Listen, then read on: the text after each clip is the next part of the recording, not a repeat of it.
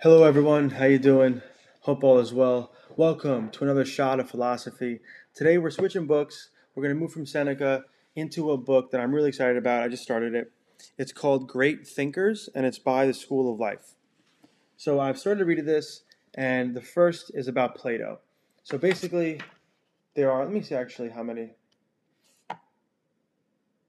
there's really a couple dozen thinkers here from philosophy, political theory, Eastern philosophy, sociology, psychotherapy, art and architecture, and literature. So I got this book just because it really interested me. I love the school of life, and I thought this would be a good way to learn about other other thinkers aside from philosophers while learning even more about some philosophers.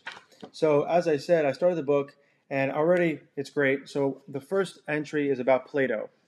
And on the first page of this, I wanted to talk a little bit about an idea that I've encountered before that I think we've even discussed on the podcast before.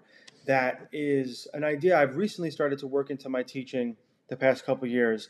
And I think it's an important one. So the idea I'm referring to is eudaimonia. That's E U D A I M O N I A. So this is a Greek word, and it's a Greek idea, right? And for the school of life, Plato devoted his life to one goal which was helping people to reach a state of what he termed eudaimonia. And the book goes on to say that this peculiar but fascinating Greek word is a little hard to translate. It almost means happiness, but is really closer to fulfillment, because happiness suggests continuous chirpiness, whereas fulfillment is more compatible with periods of great pain and suffering, which seem to be an unavoidable part of even a good life. How did Plato propose to make people more fulfilled? And that's sort of what the rest of the chapter goes on to answer. So we'll do a couple episodes with this because I really like this chapter. But just this idea of eudaimonia, I think is a powerful thing. Uh, let's say a powerful shot of philosophy, a quick idea that we could consider. Because for me, when I first encountered this, and there's a great School of Life video on this idea on YouTube if you want to go look at it. Um, when I first encountered this, it made me rethink how I relate to happiness. And it made me rethink the demands I make on myself and the demands I make of the world, right? I think we're a little bit at times in our modern culture, and this might be just my opinion, but I think we're a little bit obsessed with happiness. And then when happiness isn't there, we get upset. And then we get angry that we're not happy. Or we get, again, sad or upset that we're not happy. And I think eudaimonia, as the School of Life is saying here, and as Plato believed, among other philosophers, um, kind of, you know, is an important, let's say, a little bit of a shift from happiness. I think happiness is important, but I don't think happiness should be our first priority. This idea of fulfillment, I think, is really important because it asks us to engage with all of life. And there are whole schools of philosophy and philosophers that, you know, believe that life is suffering.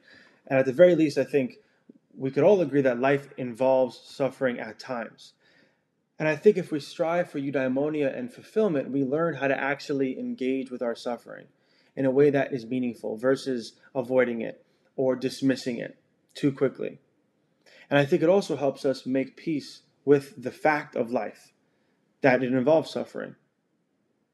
So for me, again, when I first encountered eudaimonia in a more meaningful way a couple years ago, I immediately knew I had to include it in my teaching. It became a topic that We've discussed using the school of life. This book is new for me, as I said, but I wish I would have found this two years ago because this is, once again, changing what we strive for. It's changing our goal. It's changing the way we accept pain and suffering versus, again, avoiding it and dismissing it. And I think all that can be really useful and powerful because to think we could have a life without suffering, or let's even say, you know, not to get maybe a little bit uh, pessimistic, but to say that we could even have a day or a week where nothing goes in quotes wrong, or where we don't have a negative thought, or where we, we're not sort of, you know, forced to confront something that's at least relatively negative or unpleasant, is also naive. And if we're constantly striving for happiness and we constantly think we should be happy, we're setting ourselves up to fail. And we're setting, setting ourselves up to lead an unrealistic life where our expectations don't really connect or map to reality.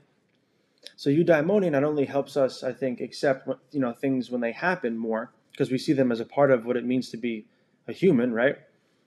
I think they also, or this idea also helps us set healthier expectations, more realistic expectations. And those are really important. I was also watching a video yesterday by this guy, Dr. Huberman or Huberman, H U B E R M A N. I think is how you spell his name. I'm spelling a lot today for some reason. Um, and he was talking about like how our society needs to have a healthier relationship to basically like to pleasure, like to dopamine to an extent, right?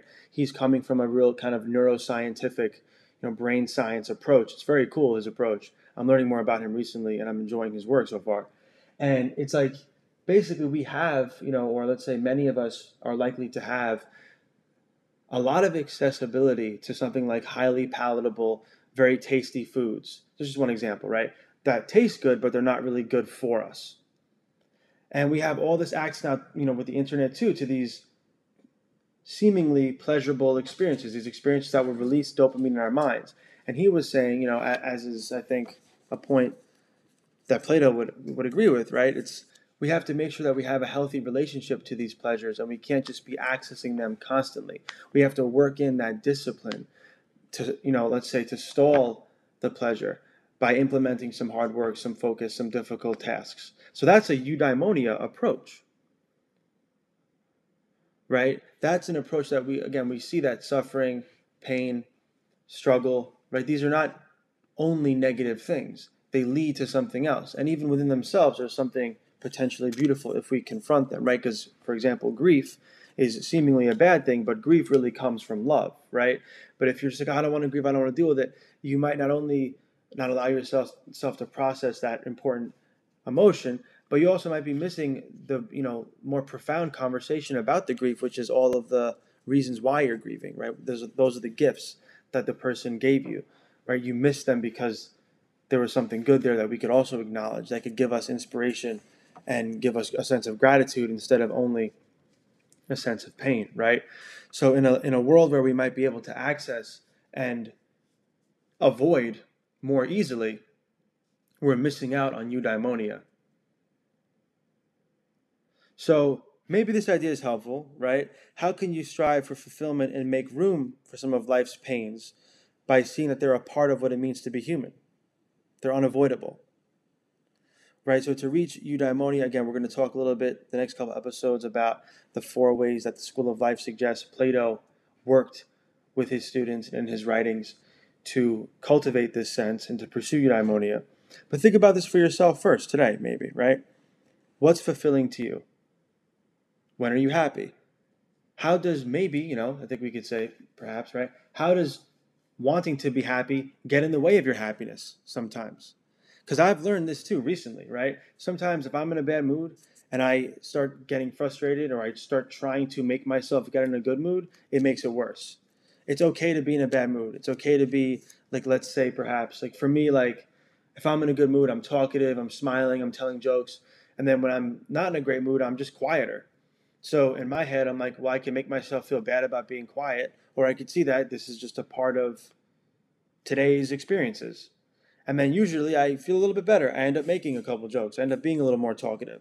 But it's those times when I'm really like, why, why am I not happy? Why am I not in the mood to go out or whatever?